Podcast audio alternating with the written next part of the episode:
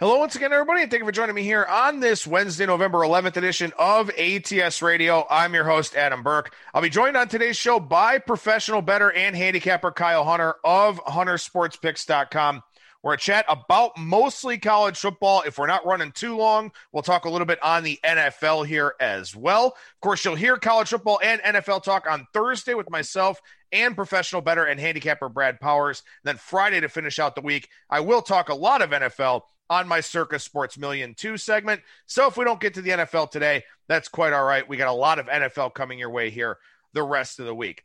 Over at ats.io, we've got you covered for all kinds of college football and NFL action for this week. Crazy to think it's already week 11 in college football, week 10 in the NFL. Got game breakdowns, all kinds of good stuff over at the website. My college football power ratings. And later on in the week, we'll have a sharp money report talking about the odds movement that we've seen here so far in the betting markets. And of course, on Thursday, we've got the Masters. We got you fully covered for that over at ats.io. Got a Masters preview for you. Got some sportsbook promotions about the Masters, including one from BetMGM Sportsbook. Bet $1 on any golfer to win the Masters. And if any golfer makes a birdie, and of course that is going to happen, you'll win $100 in free bets from BetMGM Sportsbook. So we encourage you to head on over to ats.io, read up on that, and then go through ats.io for a 100% deposit match bonus up to $500 for BetMGM Sportsbook. And while you're over at ATS, download the ATS app as well. Right up there in the top menu, a link to download on either Android or iOS, which is an Apple device, or you can find those in the Google Play Store or the Apple Store. Download that ATS app today. All right, with that, we'll go ahead and bring on today's guest, and that is professional bettor and handicapper Kyle Hunter from HunterSportsPicks.com. And Kyle, how's it going today, man? It's going all right, man. How about yourself? Doing well, buddy. Appreciate your time as always here, sir. I hope you've recovered from the great PredictIt crash of 2020 that uh, certainly marred election night for a lot of people that were out there trading those markets.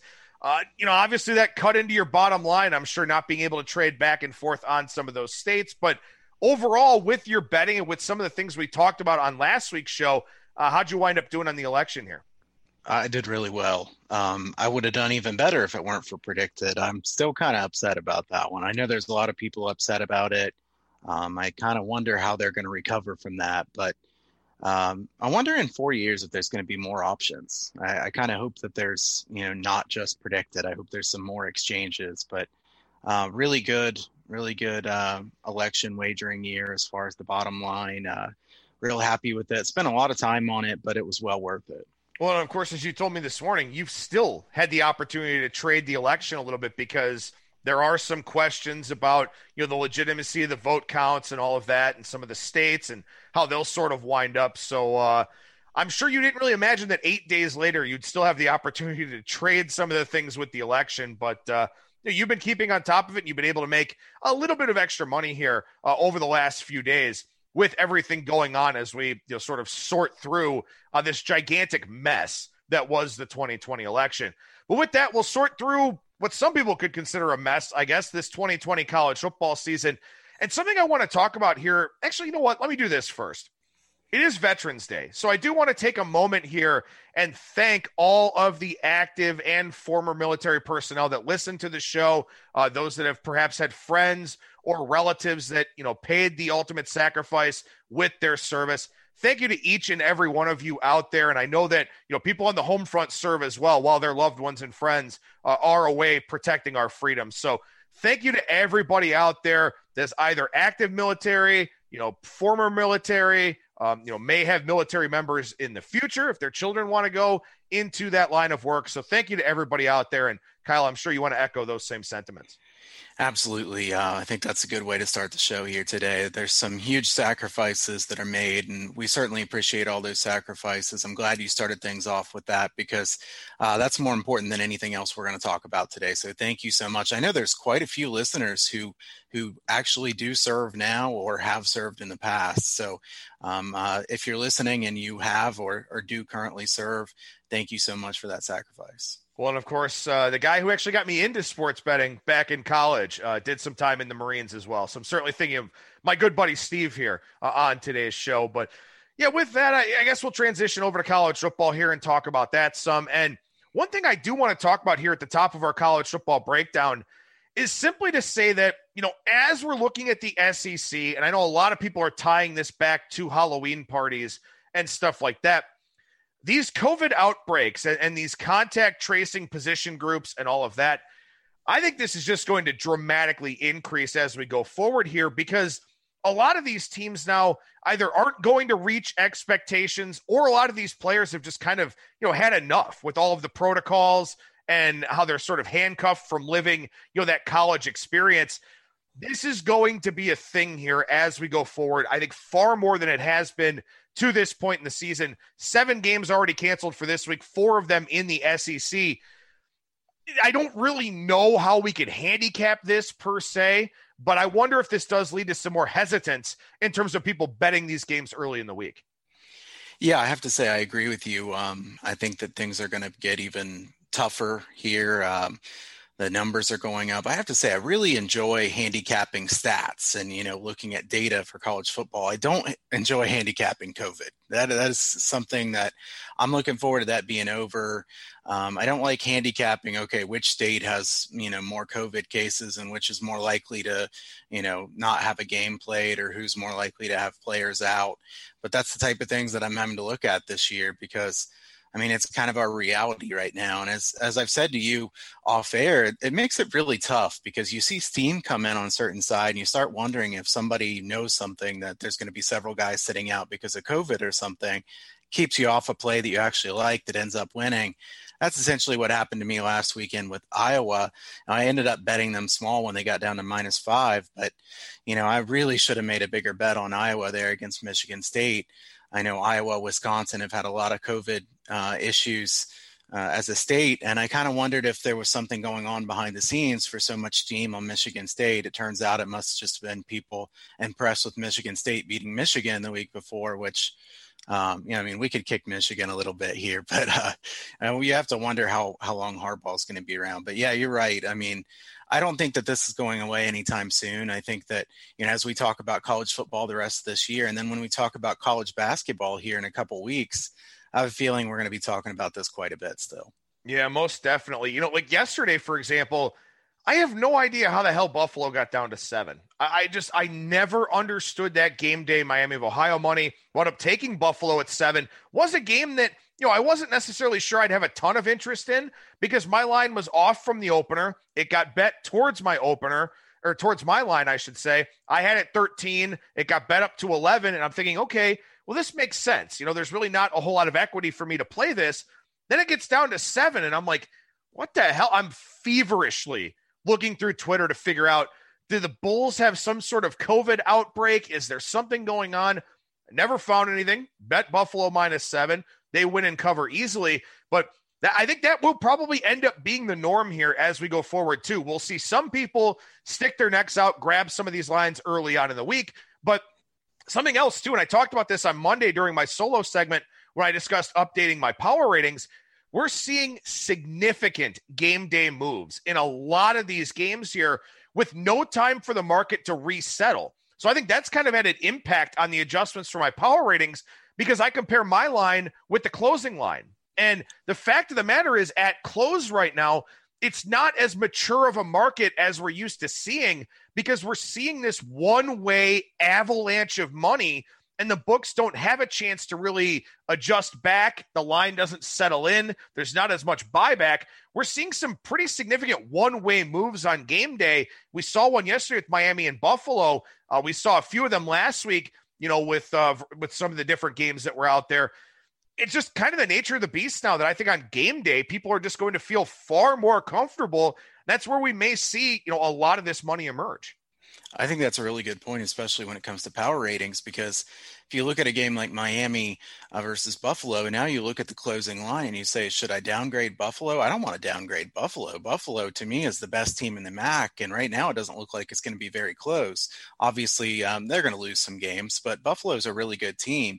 Patterson's a great running back, uh, really good offensive line. Leipold's a good coach but yeah, when you see that closing line, you say, uh, do I adjust based off of that? You know, and sometimes these game day moves are real. You know, you see um, some of those COVID uh, news breaks coming out, and then you see that line has moved three or four points, and you know it's justified. And then you see some of these that aren't justified, and it's kind of hard to tell the difference sometimes. You know, it's uh, which one is a justified line move, and which one should I be betting against that move.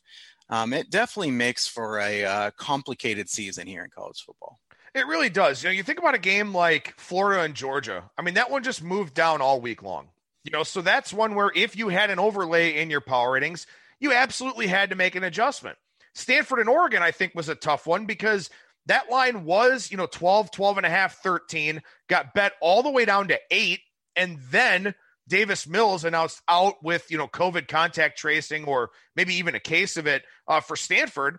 And the line bounces back up to 11. So, what's the actual number? You know, I compare with the closing line. Well, that was 11 because Davis Mills was out, but it was eight, you know, in the middle part of the week. So, which line should I adjust based on? And based on the fact that my Oregon line is quite a bit higher than the market this week and was much, much higher than the seven and a half that we saw at the open, would lead me to believe that maybe eight is the number that I should have used as a frame of reference. So, it's tough, you know. And, and again, not everybody who listens to the show does college football power ratings, but for those that do, like you and I, like Brad Powers, I'll talk about this with him tomorrow.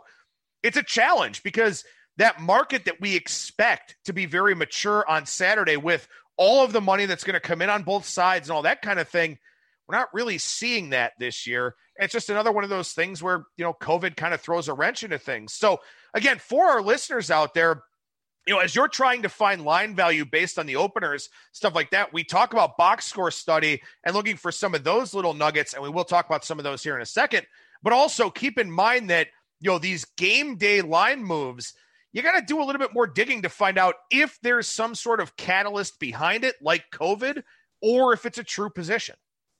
Yeah, and it's uh, it makes things a lot tougher but you know you got to be able to put in the time and i, I think that uh, you make a really fantastic point about the closing line not being what it was in the past because in the past we always say well the closing line it, you have to grade it versus the closing line because it's the most mature. Now like you said i don't know if it really is or not because in a lot of these cases the closing line could be pretty misleading. So maybe you um, maybe take a blended approach because i agree with you. On some of mine i've been a little bit too far off oregon being one of them this week and I think that's probably the reason why. Although um, I've been too low on Washington State, and uh, you know I was wrong about Jayden de Laura. I think he was a lot better than I thought from the beginning. I don't know if that was Oregon State's defense more, or if that was Jayden de Laura and the offense being that good. But you know, Washington State had some guys out last week and still played that well against Oregon State. So uh, maybe Rolovich is just doing a better job with uh, getting the running attack going than what I thought. But I, I totally agree with you that uh, it makes things very complex this season. It's something we're going to have to keep touching on probably nearly every week. Yeah, it definitely is. And and staying with the Pac 12 here, you know, this is something you mentioned to me in the notes with the box score study. And I mentioned it in passing a little bit here. Um, you know, Stanford and Oregon last week, the line move based on the box score was correct. I mean, this game was much closer than that 35 14 final would indicate.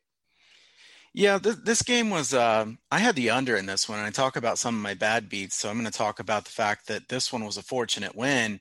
Um, you know, to me, this is a game where you have an Oregon team that got a big lead um, Oregon did give up a lot of big plays late in the game when they they were um, already ahead by quite a bit. So I think it's a little bit misleading if you just look at Stanford's uh, you know box score because we've we've said before I mean, misleading final scores there can also be kind of misleading box scores because Stanford got a lot of yards when Oregon didn't really care anymore. So uh, they weren't able to turn those into points though because of missed field goals, stopped on downs, things like that, turnovers, but you know, to me, this was a much lower scoring game than it should have been with uh, Stanford and Oregon. 7.5 yards per play and 7.2 yards per play. This one should have been an over. And, um, you know, Stanford really on offense, although they weren't great, they did move the ball uh, fairly well even earlier in the game. So uh, I think Stanford, maybe the market's a little bit too low on them right now. Yeah, four missed field goals for Stanford here in this one. And they do have a veteran kicker in Jet Toner, too. It's not like this was some true freshman or something like that. He just had a bad day. They missed a couple of red zone field goals. They punted at Oregon's 38, which I I never I almost never agree with any plus territory punt unless of course you're fourth and goal and you wind up having to punt from midfield, which we saw uh, in one of the college games last week. But the seven and a half yards per play for Oregon impresses the hell out of me, and it's one of the reasons why, despite that line plummeting quite a bit, I didn't really adjust Oregon last week because they moved the ball on Stanford with relative ease even after having to transition from Justin Herbert, who appears to be a pretty good NFL quarterback. So I thought the early returns for Oregon last week were actually pretty impressive. Yeah, I think so too. Oregon was running the ball really well, mixing in the pass when they had to. Um, pretty aggressive with their play calling last weekend. So I don't know that Stanford defense is a great defense, but seven and a half yards per play is pretty impressive. Yeah, it definitely is. We had a pretty big upset last week Liberty and Virginia Tech. And you know, Liberty, obviously a very good team, and I'm very, very intrigued to see who takes that leap with Hugh Freeze and gives him another chance, uh, you know, at maybe a Power Five program level. But uh, Liberty won the game, but maybe there's a chance that they shouldn't have. Yeah, Virginia Tech 7.2 yards per play, Liberty 5.8. Uh, Liberty was four for four on fourth down, and uh, that's a pretty common thing you're going to see in these upsets. You know, those teams that maybe shouldn't have won. They've had a lot of fourth down success. We know those are really high leverage plays. Um, they, they get success on those plays. It's a, a, lot easier to pull an upset. Virginia Tech's run defense, though, is a major problem 249 yards allowed. They knew Liberty wanted to run the football, and they still couldn't stop it. Uh, to me, that's got to be pretty discouraging as a Hokies fan because, you know, you have to make Malik Willis throw the ball. He's such a good runner, and they have a lot of good, really good running backs there. Virginia Tech wasn't able to do it. Uh, we see Virginia Tech playing really slowly and having a lot of success on offense, but they can't stop anybody. So we see their totals go higher and higher.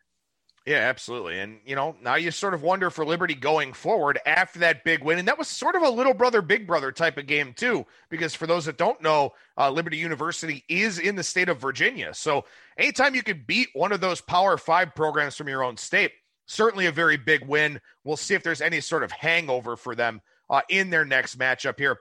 Speaking of the ACC, Pitt and Florida. Pitt with a big blowout win. Not a great day for Florida State's program on Saturday. Not a great day here today either. James Blackman intends to transfer their top wide receiver now out of the program. Mike Norvell has really not had a great start to his tenure in Tallahassee. No, uh, they had that one nice win, and, and, Florida State's really had a rough season overall. Florida State 3.8 yards per play in that game against Pitt. We know Pitt's defense is good, but 3.8 yards per play is uh, pretty bad, regardless of who you're against. And uh, Pickett back under center for Pitt, so that definitely helps him quite a bit. I don't think Pickett's a great player, but he's a pretty big upgrade over their backups. So uh, Florida State's defensive line is just atrocious. It's hard to believe that Florida State could have such a bad defensive line no pressure on opposing quarterbacks. They can't get to the uh, opposition ever. Uh, opponents can just run all over them. Florida State, not a team I'd want to back anytime soon. No, I don't think so either. We will talk some more ACC here in a little bit. We'll break down Notre Dame and Boston College here uh, a little bit later in the show when we start doing some of our game breakdowns. But for now, let's go over to the Big Ten. Some interesting results in the Big Ten last week. Ohio State, you know, did what they needed to do against Rutgers until they kind of gave up in the fourth quarter. And Ryan Day wasn't thrilled about that. Neither was Justin Fields. So maybe we see more of a full four quarter effort here against Maryland with a massive total up in the, what, 72 range uh, for that game. But a couple of other games to key in on here. And this is one I isolated on Monday's show and one that you isolated here as well.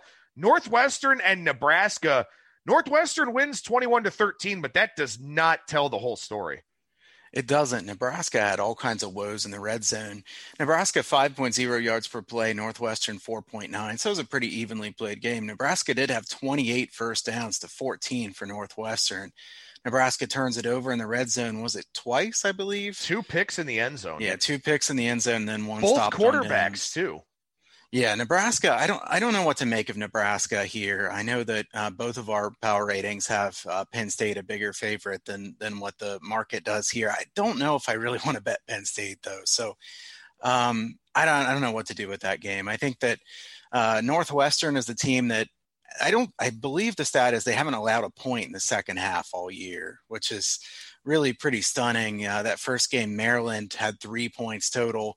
Then we see Maryland, maybe they're actually pretty good on offense. You know, uh, um, Penn State really wasn't ready to go in that game the other day. And um, I kind of wonder if maybe James Franklin's still overrated by some people. I know he's a good recruiter, but um, you know, he hasn't maximized their talent very well in some of these years, right? Recently. So, uh, Northwestern, a very good defense. I don't think that's changed, but it seems like Northwestern's offense is maybe not as good as what it looked there against Maryland in week one. You know, we thought maybe they had a revival on offense, and it seems like Northwestern's just going to play a lot of low scoring games again. Yeah, I mean, I bet Penn State at the three against Nebraska. I just, you know, I understand Nebraska moved the ball. They had the red zone turnovers, this and that, but that's been a hallmark for Adrian Martinez. I mean, that's not an outlier. That's not bad luck. That's not bad turnover fortune. That's just what Adrian Martinez does. And I don't know if it'll be him or Luke McCaffrey here this week, but Nebraska's got, you know, they, they have problems and, and they haven't been fixed in the three years that Scott Frost has been there. So I went ahead and took Penn State minus the three. They've been pretty good in the box score in two of their three games. The other one they played Ohio State. So, you know, not many people are going to look good going up against the Buckeyes. I took Penn State. We'll see. It's probably the last chance for me uh, with James Franklin here, at least for this season. What about Indiana? You know, a lot of people really liked Indiana coming into the year. They get that win over Penn State, a very misleading one at that. But uh, they looked pretty good against Michigan last week.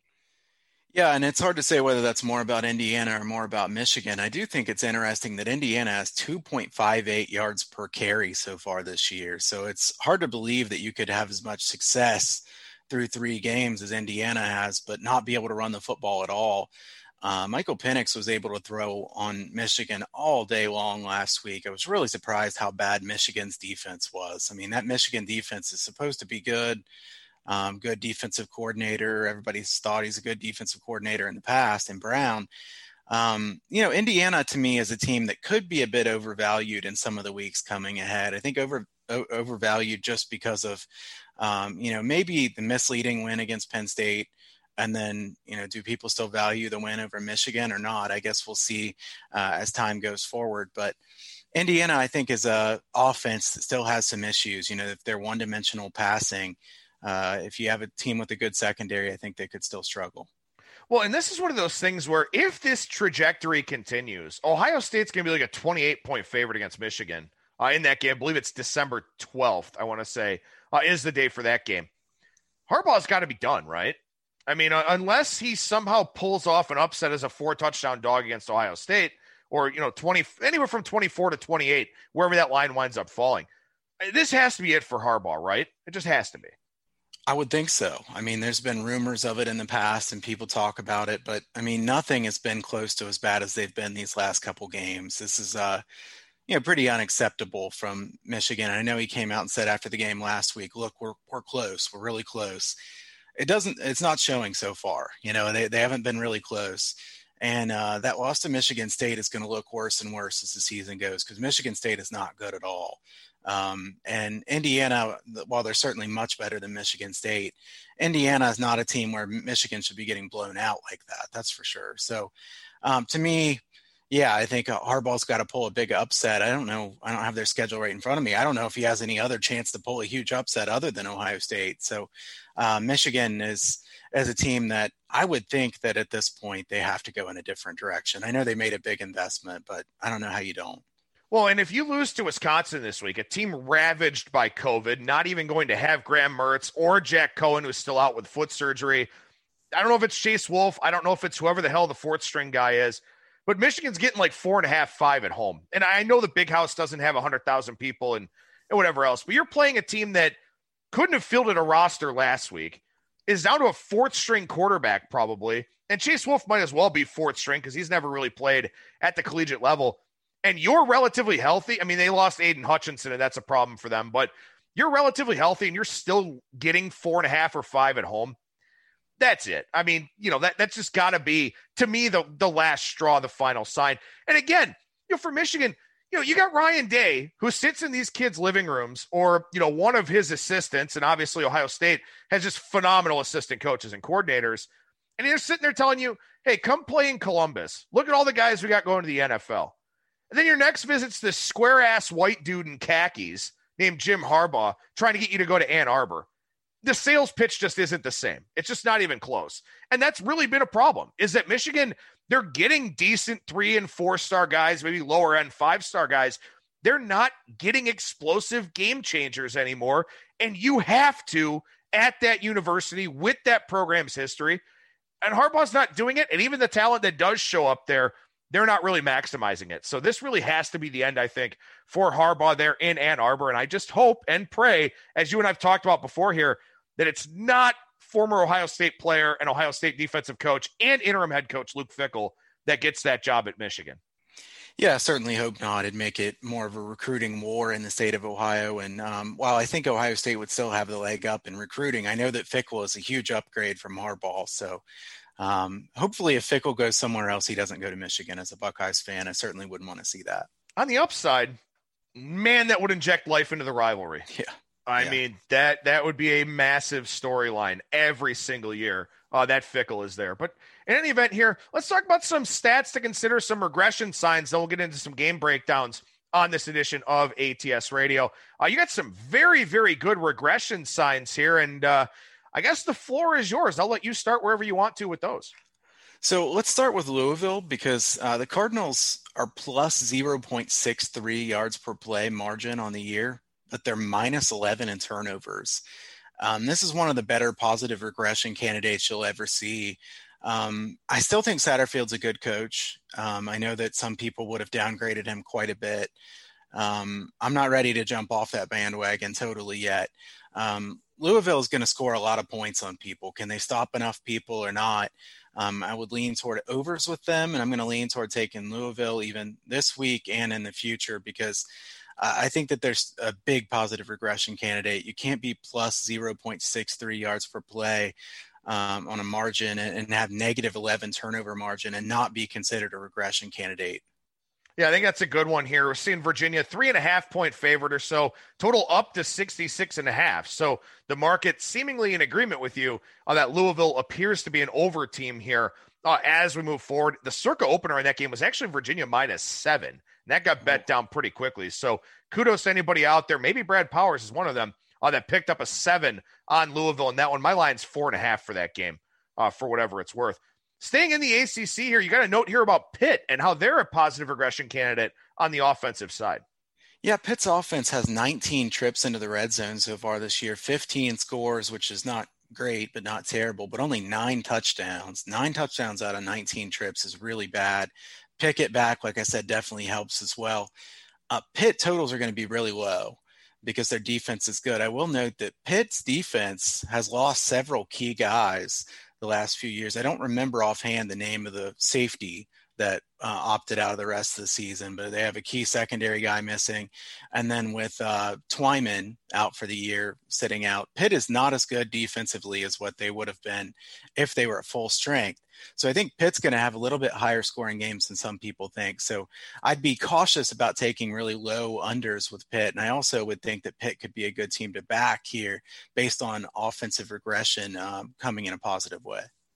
Yeah, that would be an important thing too, especially because as you said, they play a lot of lower scoring games, or the expectation at least is that they're playing a lot of lower scoring games. Total has gone down a little bit this week, 51 the total for their game on the road at Georgia Tech. But if they're able to get sevens instead of threes, well, that should help a team that plays in a lot of low scoring environments. So I think Pitt definitely a good one to keep an eye on, especially as you mentioned uh, with Kenny Pickett back here. Uh, good performance from him last week against Florida State. We'll see what he does here this week against Georgia Tech.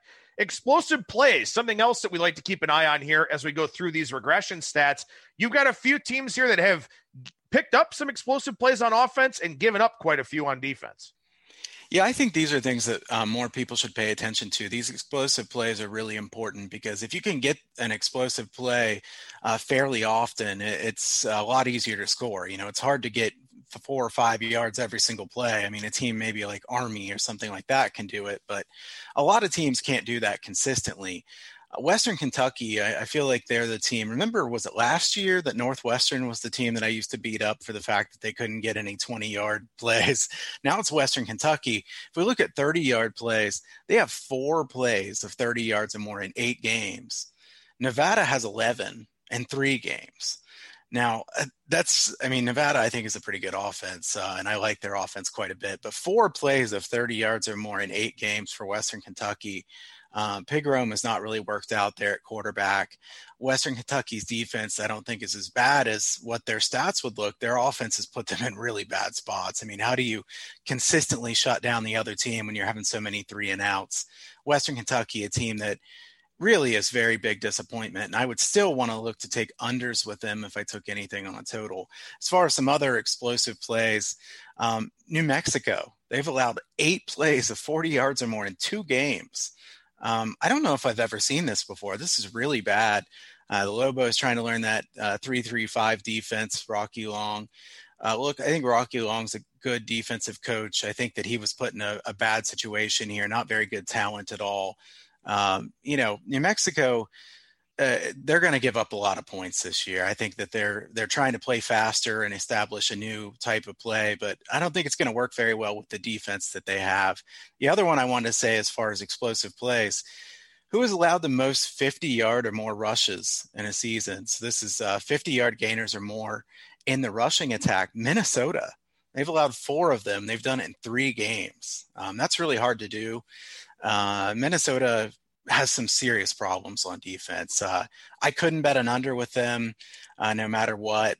Uh, this week, I I did kind of like the over on the open, and um, I bet that one just so I'd be able to at least get a middle uh, back the other way because I knew that one would go up. But you know, it's hard to take too many overs with Iowa. So, you know, Minnesota is a team that I think is going to continue to give up points um, throughout the course of the season. But you know, I can't believe that that defense has been that bad.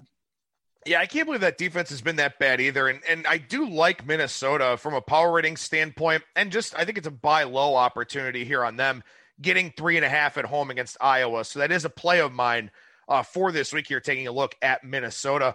Um, to your point about 30 yards or more plays, North Texas has 24 in five games. So another team that's really had good success moving the football also can't stop anything. I mean, their defense is just deplorable. So North Texas, one of those teams that's pretty explosive on offense, just not really able to stop the opposition much.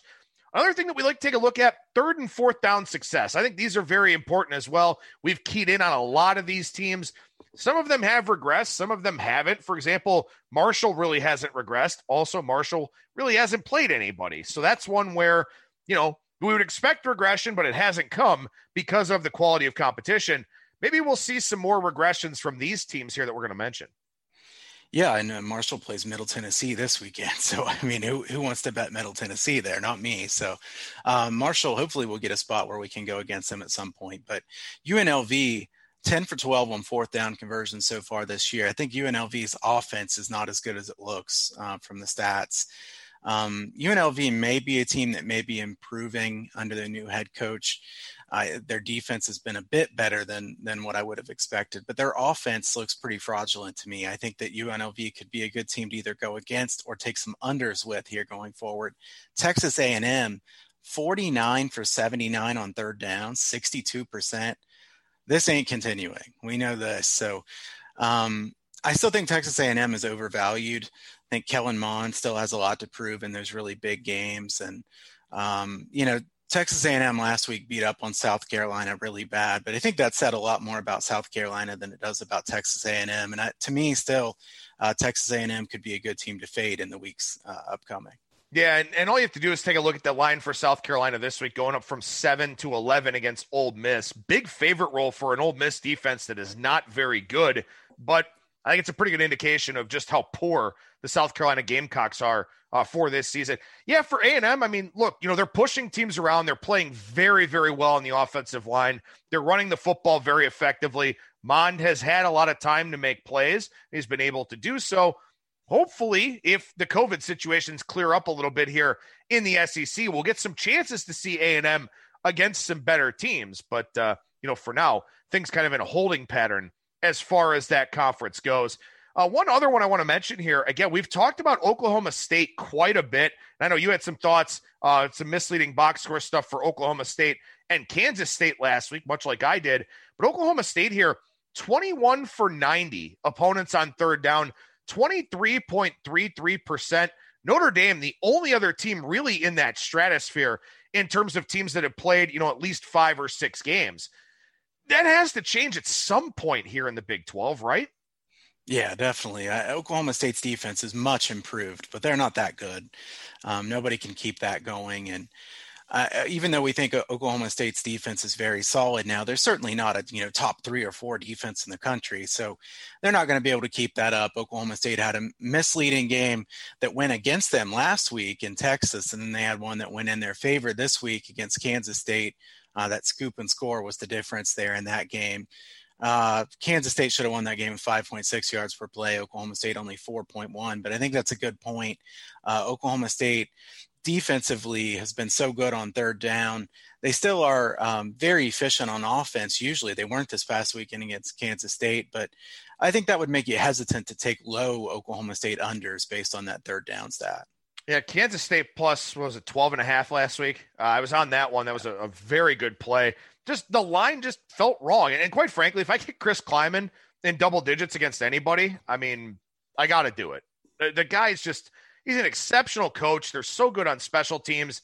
They just make a lot of things happen. So had to take Kansas State in that one. They did cover. Um, you know, I did finally get my power rating to where it's supposed to be on Oklahoma State. So I'll, I'll pat myself on the back for that one here. All right, so let's get to some game breakdowns. Kind of take a look at some of these matchups here for this week. Seven weeknight games left to go. Central Michigan, NIU tonight. Eastern Michigan, Ball State, Toledo, Western Michigan. On Thursday, Colorado State, Boise State. Friday, Florida Atlantic and FIU. Iowa, Minnesota, East Carolina, and Cincinnati. Real quick, just glossing over those seven games. Anything you like? Anything you would consider playing in any of those games? Um, you know, I I like uh as far as tonight's games. Um, Central Michigan would be my lean. This, this game has gone up a little bit. Um, I don't like Northern Illinois. I would lean over and Central Michigan in that game. Also, lean over in the Toledo and Western Michigan game. I think that both uh, defenses are at a bit of a disadvantage there. If you look at Toledo and um, Central Michigan or in and uh, Western Michigan, Western Michigan, the question about them is how good is Eleby going to be at quarterback? Uh, Wassink was solid last year. If Eleby can be good enough this year, they have a really good offensive line. This Western Michigan offensive line is certainly the best in the MAC. Uh, Western Michigan, though, lost a lot from defense last year, lost six of the top 10 tacklers. Toledo is going to be solid on offense. I think they'll get better quarterback play this year. I think that both teams will have str- trouble stopping the opposition. The weather doesn't really look that bad for that game either. So um, I think that's probably my favorite is the over in that game in Toledo and Western Michigan. You know, uh, on the side on that one, I know that this is a hard one for me. I think you probably have a stronger opinion on Toledo and Western Michigan on the side. These are two teams that I want to bet on. So I don't really want to bet against either of these two teams. So I kind of just did a quick pass on this game, but uh, interested to hear your thoughts here. Yeah, I took Toledo plus the three. I have Toledo favored in this game, so I went ahead and took the Rockets plus the three, sprinkled the money line a little bit, down to two, two and a half, pretty much market wide. We'll see if this is one of those big game day moves here uh, or not. But I know a lot of people were pretty high on Toledo coming into the season. I'm going to go ahead and trust that projection a little bit uh, because I also have the Rockets favored in this one. So took a small piece of that one, not anything overly big or anything like that, because I've got a wrong team favorite situation in a conference where we've seen one data point for all these teams. So maybe I just don't have the correct power rating, but I went ahead and took Toledo at the three. Uh, two and a half, two, two and a half. Don't love it as much here, but there could be some live betting opportunities uh, in a game like that. We'll do a highlight video for TCU and West Virginia here in just a minute. But another game that just kind of caught my eye, and it's not one that I necessarily had a strong opinion on. It's not one that I have a power ratings play on. But as I'm kind of thinking about it, Vanderbilt and Kentucky here, you talk about bad games. I know we joke all the time about the bad games that you watch. This would be a pretty bad game on Saturday, I think. But I kind of like Vanderbilt getting 17 here. Very low total of 42. And furthermore, last week, and maybe Mississippi State's defense isn't that good. I don't know. But last week, Vanderbilt outgained Mississippi State 478 to 204. The Commodores were minus five in turnover margin and still only lost that game by seven. I don't know if maybe Derek Mason kind of figured some things out there with Vanderbilt, but Kentucky laying 17 here in a game where points are at a premium with a total of 42. I think I might take Vanderbilt here. This one would fit that angle that I talked about earlier this year, taking an underdog um, in a low totaled game. Uh, you know, it's certainly the right play if you just do this over and over again. You get 17 points with a total of 41 and a half or 42. I considered the under in this game. I looked at this game quite a bit. My question is whether Vanderbilt can stop Kentucky from running the football because Kentucky can't throw it. We all know that. Um, Kentucky's defense is pretty good, and I don't think Vanderbilt will score very many points. But uh, I'm a little bit concerned about whether Vandy can stop them running. Last year, Kentucky ran all over them. Now, I know Kentucky is not as good offensively as they were last year, but still, uh, Vanderbilt's run defense is a bit of a concern. I do think, though, that from that game last week, I think that says a lot about Mississippi State. I mean, Mississippi State, remember they won that first game, and everybody was like, wow, Mike Leach comes in the SEC and he takes over right away wow, the narrative has changed really fast there on Mississippi State. That's for sure. Um, my lean would be Vanderbilt in this game, but this is a hard one for me. I, I think I would pass on this game, honestly. No, fair enough. I just I, I, saw it. I also wanted to give you a heads up on the highlight video coming up because we do these games by rotation number. But I saw it and I thought, man, that's that's a big number for a Kentucky team that really hasn't looked super polished at almost any point this season. I mean, defensively, they played pretty well. I think back to their game against Georgia, but we've come to find out that Georgia's offense just isn't very good. So, you know, I don't know. Maybe I'll take a piece of Vanderbilt there, one of those uh, hold your nose types of plays. But by the way, Mississippi State was a 15 and a half point underdog to Auburn at home uh, before that game got canceled. And my line wasn't as close to that, despite a big downgrade uh, of Mississippi State coming out of that game from last weekend. With that, we will do a highlight video here on this Big 12 matchup game 141 142. TCU and West Virginia, three and 45 and a half. Pretty much the numbers across the market. Shop around for the best prices as always here. But the Mountaineers laying three, and I got to say, not really an easy trip to get to Morgantown, plus play early here for TCU. Yeah, so my numbers on this game West Virginia minus four and a total of 45. I wanted to play the under in this game, but they put it out too low for me. Um, TCU, a team that I like taking unders with, and I think West Virginia is a really good defense. That defensive line really impresses me quite a bit. They can get in the backfield. If you look at this, though, TCU has really not been very good this year. They're negative 0.46 yards per play. A really bad yards per play margin on the year. West Virginia plus 1.21 yards per play. I will say, um, you know, if you look at TCU, they played the 18th strength of schedule so far this year, according to Sagarin. West Virginia 74th. So West Virginia has not played a very good schedule so far this year. But the thing about TCU that that I don't like at all is they're not explosive at all on offense. 25 plays of 20 yards or more in six games. Not a big play offense at all.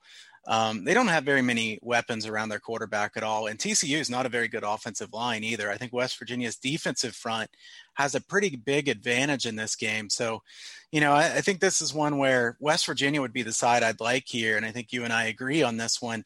Honestly, you know, TCU has gotten a lot of uh, favorability in the past from the fact that Gary Patterson's been good as an underdog. Although, if you look at some of his more recent games, he hasn't been quite as good as an underdog 26 and 17 against the spread in his last 43 as an underdog. So, longer term, it still looks pretty good. But, you know, I think West Virginia is a well coached team that's really uh, improving quite a bit. And to me, West Virginia's the side here if I'm taking a side in this game. And I, and I, am strongly considering this one. I like West Virginia here. Like I said, I do like the under as well. I don't think TCU is going to score very many points in this game. So West Virginia, a tough place to go. Like you said, it's not what it usually is with all the fans and everything, but West Virginia is still the toughest travel spot they have in that conference for a team like TCU. So TCU, a team that I'd like to go against. West Virginia, a team that I'm I'm fine betting on. Yeah, that's exactly how I feel about this game too. This is not a power ratings play for me. I've got it West Virginia minus three and a half. As you said, you've got it West Virginia minus four. This is a matchup play to me. This is a situation where, okay, West Virginia's defense hasn't been tested a whole lot. They've played a weaker strength of schedule. That's fine. I do think they regress as the season goes along. I don't think TCU is the kind of offense that damages their current reputation. I think when they step up and play against, you know, a team like Oklahoma or somebody like that, maybe even, you know, even last week against Texas, they played very well defensively against Sam Ehlinger and a pretty good Texas offense. So there will be spots where West Virginia's defense does falter a little bit. I don't think this is one of them. You mentioned their strength in the trenches on the defensive line. Duggan has been hit a ton for TCU. He's far and away TCU's leading rusher. That's never a good thing when he's not a true dual threat guy. TCU doesn't have weapons. West Virginia's got a very, very good base defense. They're probably not the most athletic defense in this conference, but they don't have to be against TCU. Early kickoff, long trip, long travel, tough place to go up in the Appalachian Mountains. West Virginia for me. This is a consensus opinion from us here on ATS Radio with a look at West Virginia minus three. I think the under could very well be in play as well, as you mentioned earlier. But I just think West Virginia stacks up really well. I think Neal Brown has this program going in the right direction. And I can't say the same for Gary Patterson. Yeah, and I, I don't love fading Gary Patterson usually, but I don't think he has very good talent this year. And and West Virginia usually may be at a talent disadvantage against TCU. I don't think that's a fact this year. Um, I like West Virginia here. I think minus three is a very fair price. I think so too. So there you go. A consensus play here from host Adam Burke and professional bettor and handicapper Kyle Hunter of HunterSportsPicks.com on this highlight video on ATS Radio. Check out our ATS YouTube page, subscribe to that content. And of course, subscribe to our full editions here of ATS Radio, which you can find on Spreaker, Stitcher, Spotify, iTunes, iHeartRadio, Google Podcasts, SoundCloud, wherever you stream and download your podcast content. All right, with that, we take a look down the board, a couple of spots here. Not going to do a highlight video on this game, but we are going to talk about it. Notre Dame and Boston College, 147, 148. And in fact, some movement here today on the Notre Dame side, up to 13 and a half with a total of 50 in what we all know is a bad situational spot for Notre Dame. Yeah, I figured you knew why I wanted to talk about this game. This is just the awful spot for Notre Dame. How could you uh, be really up for this game if you're Notre Dame coming off the win that they just had? And look, I, I know that Boston College considers this a big rivalry game. Does Notre Dame still consider this a big rivalry game? I'm not sure. I think this is one of those uh, big brother games. So I, I think that – uh, little brother in this situation, little brother is Boston College, big brother is uh, Notre Dame. And Notre Dame to me, if you get up to 14 or 14 and a half, which this it's going to happen. This this thing's going to go to 14 or 14 and a half. Um, maybe some buyback if you hit 14 and a half, but I think this one will be 14 for Notre Dame.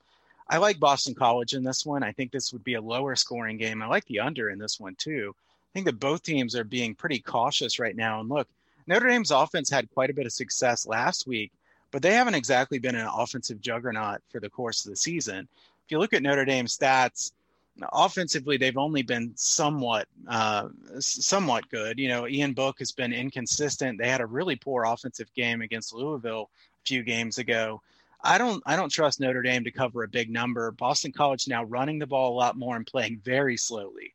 Notre Dame also playing really slowly. There's not going to be many possessions in this game, so plus 14 or better. I like Boston College here, and I like the under in this game. I think both teams will um, grind it out here, and it could be a lower scoring game, which is, you know, obviously it, it um, correlates with each other, liking Boston College and the under.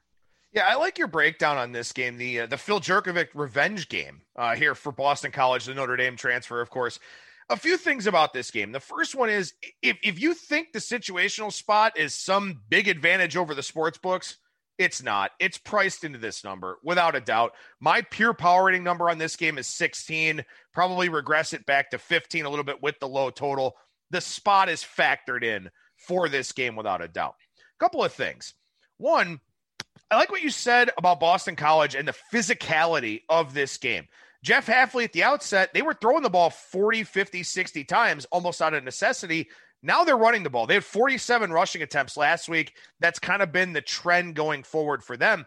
They're back to that physical brand of Boston college football. And until Hafley can start recruiting for what he wants to do, that's what he has to do with this team because that's what they were recruited for under Steve Addazio. Now, what that means for Notre Dame here, coming off of a very, very emotional double overtime game against Clemson, will they wear down in the second half of this game? Will they be worn down at the outset of this game?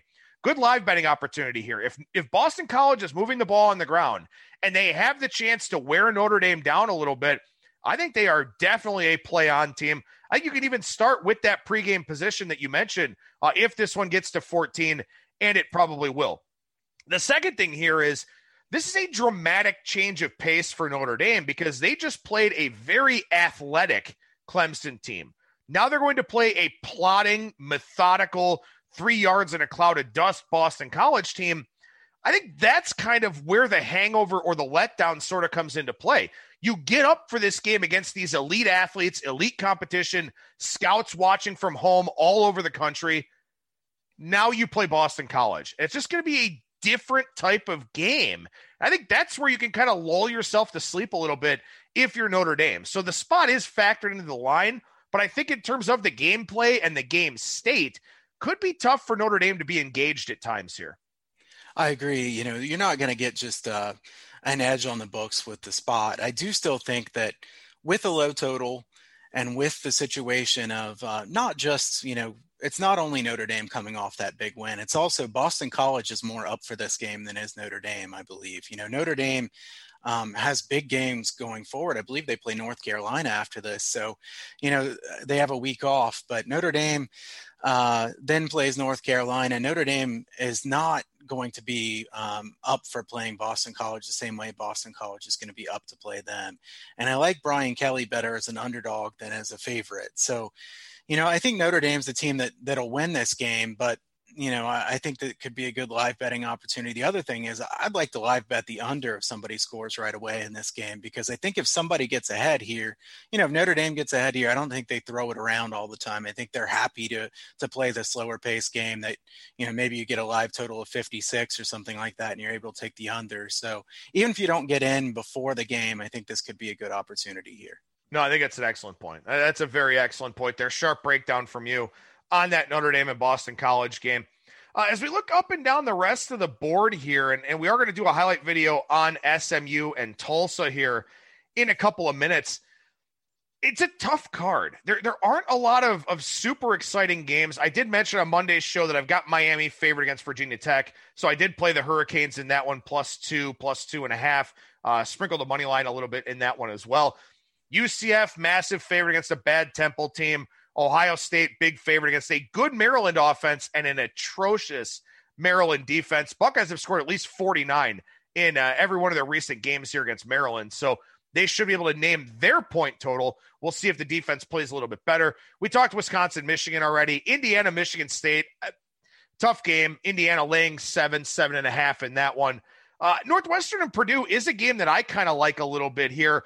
Threes sort of starting to pop back up a little bit on Northwestern. I like Purdue a little bit in that one. Any thoughts from you? I like the under some in that one. I think Northwestern's going to keep games lower scoring. Um, not sure if Rondale Moore is going to play in this game, and that definitely means quite a bit. Look, David Bell's a really good wide receiver too, and I think if they can get Moore and Bell both out on the field at the same time, I think they'll be very good. Um, offense I always like, but I think that Northwestern's defense can slow them down enough I don't know that I like Purdue, even though my power ratings uh, suggest uh, taking that side, just as as you would say. So I'm not going to take Purdue on the side, but I do kind of like the under in this game. I think Northwestern offensively still a bit of a question mark. I think their defense is very good. Uh, I think they'll continue to keep people lower scoring. So 50 and a half right now. There was a 51. I, I, I like the under some in this one. Rutgers a conference favorite for the first time since 2014. So that's kind of an interesting little spot as Rutgers looks a lot better in Illinois, maybe not as good uh, as some people had hoped coming into this season. What about some of these Pac 12 games here this week? Cal, Arizona State, Arizona State, three and a half point favorite, total 47.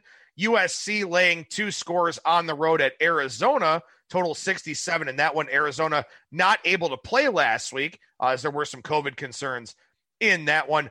Oregon up to 10, 10 and a half against Washington State. Washington 13 and a half against Oregon State.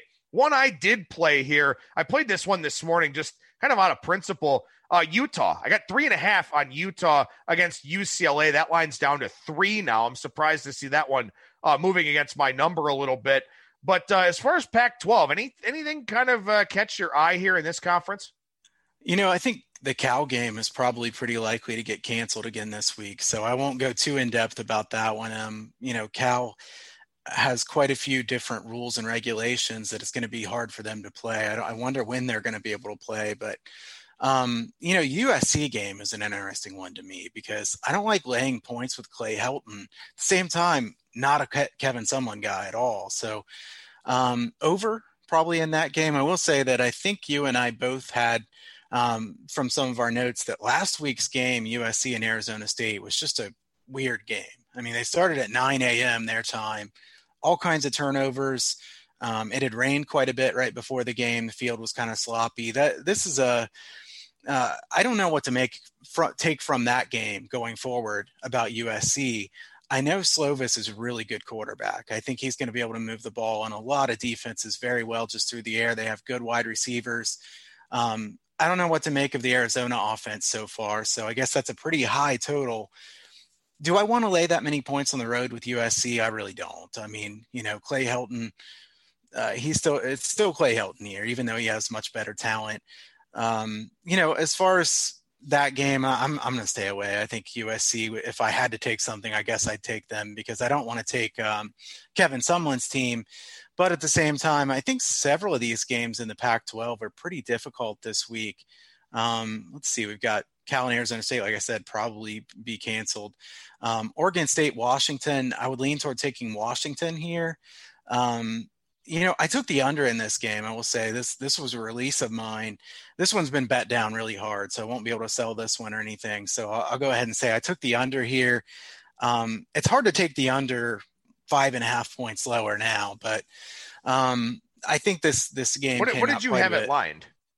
I had this one lined at 51 and a half. Okay. So here we are at what 52 and a half, 52. So um, if I had to take something still, I'd take the under. Um, I didn't bet it really big because it's the first game for Washington. I don't like betting, uh, taking a huge position when I haven't seen anything. But I do think Jimmy Lake's team is going to want to run the football as much as they can and be really physical. Um, I don't think either team here is going to play quickly at all. The the one concern I have is that Oregon State's run defense was so bad last week that maybe Washington can accidentally score quite a few points in this game, and I would lean toward Washington minus the points if I had to take a side here. I think that was a spot. I, I, don't want to give Oregon State a complete pass because we know their defense really has been a work in progress for Jonathan Smith. But also, maybe something we didn't key in on enough last week is that Washington State goes from the air raid to the run and shoot. And I said, well, it's not going to be that much different, but it is because you run the football a lot more. And I think maybe Oregon State just wasn't prepared for that. And I think you should be because Washington State was sending out a true freshman in Jayden de Laura to make his first career college start, but they had it run down their throat. And maybe they didn't realize that Washington State was going to run the football as much as they did. And in fact, Washington State didn't even have their best running back in Borghi in that game. So know, that's one of those things where I may give Oregon State a pass just saying I don't think that they knew fully what was coming but we'll see if that run defense gets any better here uh, for this week. One other game that you and I kind of talked about a little bit uh, off air in the Pac 12 Colorado and Stanford. Both of us have this number quite a bit higher on the Stanford side. I have it 12 and a half. I think you're sort of in that range as well. Right now it's seven, and Colorado. A good pick last week on the show for me. I gave out Colorado at plus seven, plus six and a half. They win the game outright. Weird game. They were plus four in turnover margin. They missed three field goals. Uh, they got out to a big lead and kind of gave it back. Strange game. Stanford, as we talked about the top of the show, they looked okay against Oregon, all things considered, missing their quarterback to COVID right before the game. I don't know. Maybe this one's a little cheap, and, and maybe the team from Palo Alto is worth a look here. Definitely a strong lean for me. I might bet this game. I see a couple six and a halfs here, and I think six and a half is a good buy point here on Stanford. If you take Stanford in this game and Mills ends up playing, the line's going to go up quite a bit. If Mills isn't playing, the line's not going to go down, right? I mean, because it, it, can't get lower than six and a half. I mean, if, if it does, not much lower. Colorado, I think perception might be a little too high on them after that game. UCLA is a mess. I mean, they they were falling all over themselves in that first quarter. Um, Colorado had one where they ran it back to the one yard line. I think they had one where they actually scored on defense, and and you know this uh, UCLA offense has been a turnover machine several years in a row. Um, DTR, I, I, don't know. I mean, he's talented, but he turns it over a lot. UCLA really doesn't have very many good pieces around him either. So Colorado has a good home field advantage, and we know that. Now they're not at home. Um, they come off a game where the perception gets them quite a bit higher. I do like Stanford in this game. And a big win for their new head coach, too, Karl Dorrell, which was one of the angles I talked about last week. He played at UCLA. You know, was a position coach at UCLA. So that was a big game for him, big game for the program and for his team to rally around him. Maybe this week we find out that Colorado's not quite as good. On, uh, you know, again, that line move on Stanford last week, something that kind of sticks out in my mind. I mean, that was a significant move for two teams that have had a lot of guys opt out due to COVID. And then, you know, the line does go back up to 11 because of Mills, but that was seven and a half, eight, and maybe threatening going to seven, uh, you know, before all that stuff broke about COVID. So that sticks in my mind here that maybe Stanford, a little bit of a cheap price here this week against Colorado. One more game, then we'll get to the highlight video here. Game 199 200, Coastal Carolina and Troy. Coastal anywhere from 10 to an 11 point favorite. Total on this game 53. Uh, this was a game that you and I wanted to make sure we talked about because I, I think it's a pretty interesting game. Yeah, you know, we, we like talking about Coastal because they're a really good story. And I, I, wanted to say, you know, everybody talks about the Coastal offense, and the Coastal offense has been really good this year. But the Coastal defense is kind of underrated. This this team's been pretty good defensively. I read a, a story before the season that Coastal wanted to be really aggressive on defense. That's exactly what they've done. They have 25 sacks this year. Uh, this is a team that is giving up some big plays because they're so aggressive defensively, but they're getting those havoc plays to get teams behind the sticks very often. And the Coastal offense has been a machine. They move really slowly, but are very efficient. Look, you don't get the ball very many times when you play against Coastal. If you get behind the sticks and can't get a first down, you probably won't get it back for a long time. Coastal's going to methodically move the ball down the field. Um, maybe due for some regression on offense, as we've talked about in the past, because they've been so efficient in the red zone on third down. But uh, Chadwell's doing a great job with this team we don't know yet if Troy's uh, quarterback Watson is going to play in this game or not. His backup looked pretty good for a couple games and then looked really bad last week. Um, I think I, if I had to play a side here, I'd take Coastal. I kind of like the under a little bit. I think Coastal unders have value. I did have the under in their game last week and won with that. Um, that game was just totally ground to a halt, you know, later in the game. It was pretty high scoring in the first quarter. Then Coastal gets a lead and just runs and runs and runs and runs and runs the clock. If Coastal gets a lead, they're a team that you could take a live under with too, because uh, they're happy to run the clock out, and uh, that defense is going to give up a bunch. So I, I think this could be a live betting angle too if we see a high scoring first quarter. Yeah, I think so too. I think this one makes sense. And, and one thing I will say about Troy, in their seven games this year, they've allowed 18 sacks. And if Gunnar Watson, the more experienced of their two quarterbacks, isn't out there, you worry about Jacob Free and you worry about that pressure that's coming. I do think Chip Lindsey is an excellent head coach. I think he will find his way into an upgraded job, maybe not after this season, but probably after next season. Uh, I do think he'll either go to a better group of five or maybe like a low end power five type of job, something like that. So maybe Troy, one of the better coach teams that Coastal's played here to this point. And the other team that they played that's really well coached is Louisiana. And Louisiana almost outgained Coastal despite only having the ball for about 21 minutes and change in that game. So if Troy can find some big plays, they can hang around in this one. That's a big if. I don't have as strong of an opinion on this game as you do. I will say it's quite a bit off from my power rating. So I think I'm still a little bit too high on Troy or maybe too low on Coastal. Uh, but I can't fault you for looking at the under here. Yeah, I think if if Watson does play here too, he has a rib injury, and that that's nothing he could be too excited to see a defense that's going to bring as much pressure as what Coastal Carolina is going to here. So um, even if Watson plays, I think the under might be a good play. If he does play here, we might see the total go up some too. So watch that as we get here later in the week. Yeah, if he does play, this is also a pace war game too. As Troy, one of the fastest teams in the country, Coastal, one of the slowest. All right, with that, we'll do a highlight video here on game 207, 208, SMU and Tulsa from the AAC. Tulsa, two and a half point favorite, pretty much market wide, though you are paying for that two and a half, minus 115, minus 120.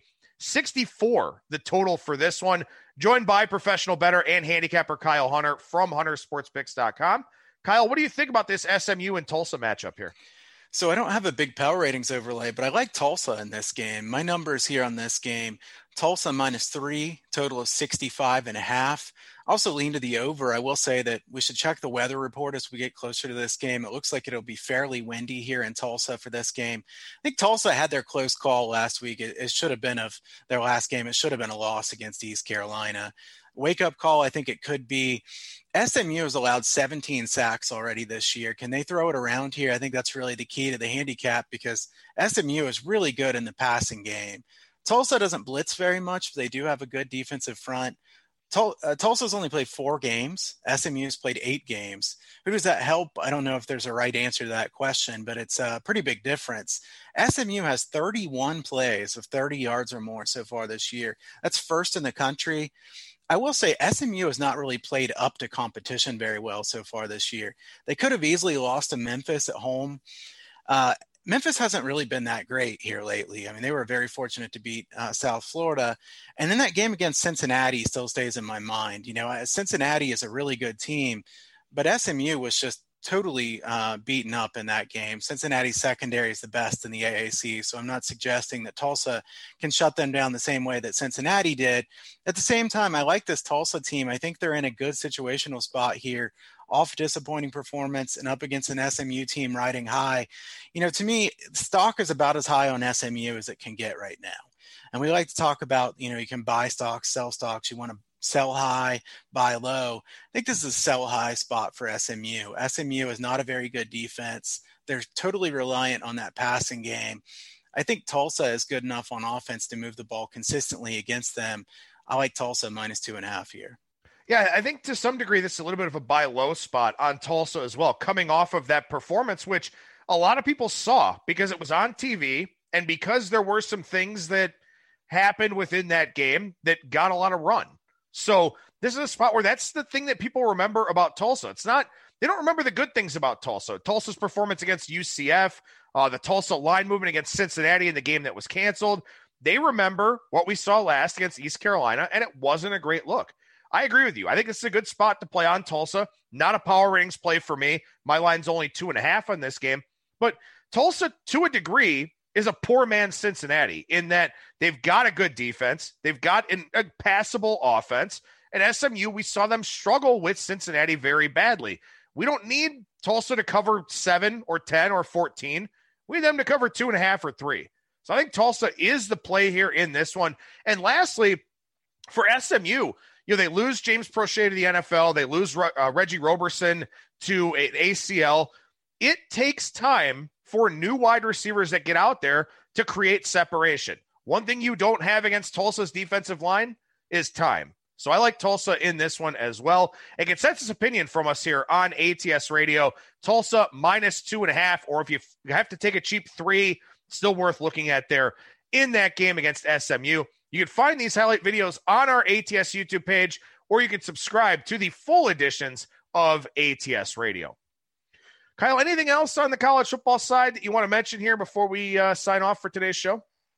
Uh, can I put you on the spot here for a minute with a Absolutely. trivia question? Go ahead. All right. So I almost did this when we were doing the video, and I decided I'd save it for later. I didn't. I didn't want to throw you off on the video too much, but I, I've got a question for you. So on the spot, can you guess which coach has the highest ROI as an underdog in the last 15 years. Now, they have to have a sample size of 20 games or more, so it's not somebody that just has two or three games. Which coach do you think has done the best ATS as an underdog? Best ATS as an underdog. Well, let's see. Last 15 year uh man. Is it I, am just wondering like does somebody like Matt Campbell or, you know, Tom Herman, do they even have enough games to qualify? Campbell's really high on the list. Herman's pretty high too. Number one here is Brian Kelly. Um, I was surprised by this 31 and 13 ATS is an underdog. So last week's game obviously is one of them. Uh, who was number one was Bill Snyder, but obviously yeah. Bill Snyder not coaching. You, you, would have been able to guess that one certainly. Yep. Um, but I, I, thought that was a little bit surprising to see Brian Kelly as the top underdog coach. Um, right behind him had been Matt Rhule. Obviously, he's not at Baylor anymore. So he's a pretty good um, underdog coach in the NFL. Yeah, yeah. Obviously, he's proving to be a good underdog coach wherever he goes. Matt Campbell right behind him. So Matt Campbell would be second among uh, current coaches, but Brian Kelly number one. That is very surprising. Very, very surprising to say the least. I, I don't think much of Brian Kelly either. So that definitely makes it surprising. Before we sign off, I, I, assume you want to talk about Rice and Louisiana Tech, right? Or Southern Miss and Western Kentucky, something like that. I'm just upset that Monroe and Arkansas State was canceled because that would have been a really good one to break down. UTEP um, and UTSA. UTEP and UTSA, yeah. I mean, honestly, in that game, you have you a talk, play in that game, so I you have a play in that game. No, I said you do, don't you? Yeah, I do. Although I see this game is not on the board most places. This is probably going to get canceled, I assume. So probably. I don't know. I mean, but they're robbing us of the best games of the. Never I I know. I mean, you know, it's it's one thing when they cancel some of the SEC games. When you take a game like this away, that's pretty upsetting. What about Alabama being 28 against L? I mean, the game's not going to get played, but yeah, it's against LSU. Damn. I mean, it's amazing. Coming off of a national right, natty right. to be a four yeah. touchdown dog in any game. And frankly, I, I wouldn't have touched LSU in that game for what it's worth. Definitely not. Definitely not. So I, I think that that was a really interesting line. Um, you know, if I had to say one more game that I think is kind of interesting is North Texas and UAB because this is a pace war game, right? Okay. Okay. Uh, right? There's a, there's a method on, we got to lead up. It's not, a, it's not a joke. There's a method to the madness. Okay. We got to lead up the listeners to college basketball coming before too long. You know, I love those pace wars and that, but North Texas is the fastest team in the country. Nobody plays as fast as them. Like you said, they have tons of huge plays, but their defense can't stop anybody. UAB is a team that wants to play slowly, uh, win those lower scoring games. It's interesting to see the money come in on the under here this week. I never thought anybody would be taking unders with North Texas. Uh, obviously, UAB is the reason they're doing that. I would lean UAB minus the points in that game. Um, also lean to the over there. I can't take an under with North Texas. No, I I don't really have too much of a thought on that game. You see, it's always interesting to me when you see these teams that are you know pretty slow, usually defense oriented, and you see a total in the mid 60s for them. And and I understand why North Texas is fast, and like we talked about already, their defense is terrible. But it's not like UAB's offense is very good. I mean, they're pretty inefficient. Their quarterback play has been abominable this year. And maybe they just run it down North Texas's throat for like 400 yards, but I don't know. It's it's one of those games that so many people just kind of throw away and gloss over, but at the same time, like I don't know, if you like North Texas, you got to think it's higher scoring. If you like UAB, you got to think it's lower scoring, right? Kind of a correlation there. Yeah, I guess so. I mean, yeah, like you said, a lot of people throw it away. Heck, you laughed at me for bringing it up. So, no, I mean, I have to bring up one of these every week. I mean, I feel like it's, uh, you know, I have to meet my quota. So, um, here I, can't take an under with North Texas. I've watched them too much. I will say North Texas and La Tech last week over was going to be a big play of mine, um, and then they canceled that game. So North Texas overs I'll continue to look at. Uh, UAB, like you said, the quarterback play has been so questionable, but I don't know if they need a good quarterback here against North Texas. Imagine being somebody who says I've watched North Texas too much. I mean, I I have not seen a minute of a North Texas game here so far, and I've watched them too. You're missing much. out. Am I? I you uh, know what? They're they're kind of fun. I mean, they were really fun with Mason Fine, and when they still had Graham Harrell, and you know, I I don't know. We you know we do this all the time in college basketball though too, and I guess that's a, pretty good segue and transition into the end of the show. College basketball supposed to start in two weeks' time. Our Thanksgiving recording schedule will kind of be a mess, by the way. Um, you know, just obviously with the holiday, we're going to be switching some things around and stuff like that. But you know, we talk under the radar all the time in college basketball. So if you want to hear Duke versus North Carolina and all those kinds of things, we'll talk about them. But our focus is on making money. And the way to make money in college basketball is those under the radar conferences, to say the least. Absolutely. So if you want to hear about, uh, you know, UC and Irvine and teams and like that, you want to hear about the Big West and uh, right. God, what else? The the uh, Big Sky. We talk a lot of Big Sky. The oh, Summit. Oh, yeah. The Atlantic Absolutely. Sun. We had Sunbelt. Yeah, stuff like that. Absolutely. Um, so if you haven't listened before, damn it, I'm uh, getting excited about college basketball. I know. I know. I'm, I'm glad. And then it's not going to happen, and it's going to piss me off. No, we can't have. I'm, I'm still a little bit mad about last year when we when we had done all the shows for conference tournament time, and then they just got shut down right at the end. So hopefully it at least happens this year. I know it'll be a complicated season, but look forward to some under the radar games to talk about in college basketball. Well, and you do a lot with college basketball and a lot with college football and the NFL as well. Over at huntersportspicks.com and what's going on over there? What's going on over there right now, man? So you can check out my premium packages at huntersportspicks.com. Um, I've done really bad in the NFL so far this year, and I certainly hope that I can pick it up. I always try to be transparent and honest in every way. Um, NFL, I'm having my worst season I've had so far. Um, still a lot of season left, at least we think so. And, um, you know, I think I'll turn it around some there. College football's been up and down. Um, you know, my free plays have done really well. 165 in my last 165 free plays sent out to newsletter subscribers. I'm I'm able to send out some things by free plays that I usually don't select. You know, first half plays, team total plays, teasers, things like that. So sign up there at huntersportspicks.com for the free newsletter, and you'll get those every weekend. And as always, make sure you follow Kyle on Twitter at Kyle Hunter Picks. Kyle Hunter, professional bettor and handicapper over at huntersportspicks.com. Always a treat, brother. Love chatting with you. Thank you so much for joining me, and we'll talk to you again next week. Always fun, man. Thanks. There you go. Once again, professional bettor and handicapper Kyle Hunter from huntersportspicks.com at Kyle Hunter Picks on Twitter. Thursday, we'll chat with another professional bettor and handicapper. That is Mr. Brad Powers from BradPowersSports.com. We will work in some more NFL on tomorrow's show, as well as some college football chatter. Then Friday, solo segment, Circa Picks for week 10. Uh, what the hell am I? 26, 18, and 1 on the year here in the Circa Sports Million. Uh, hopefully, can get one of those elusive 5 and O's for this week in the contest. That'll do it for me. Thank you so much for listening, everybody, and I will talk to you again tomorrow.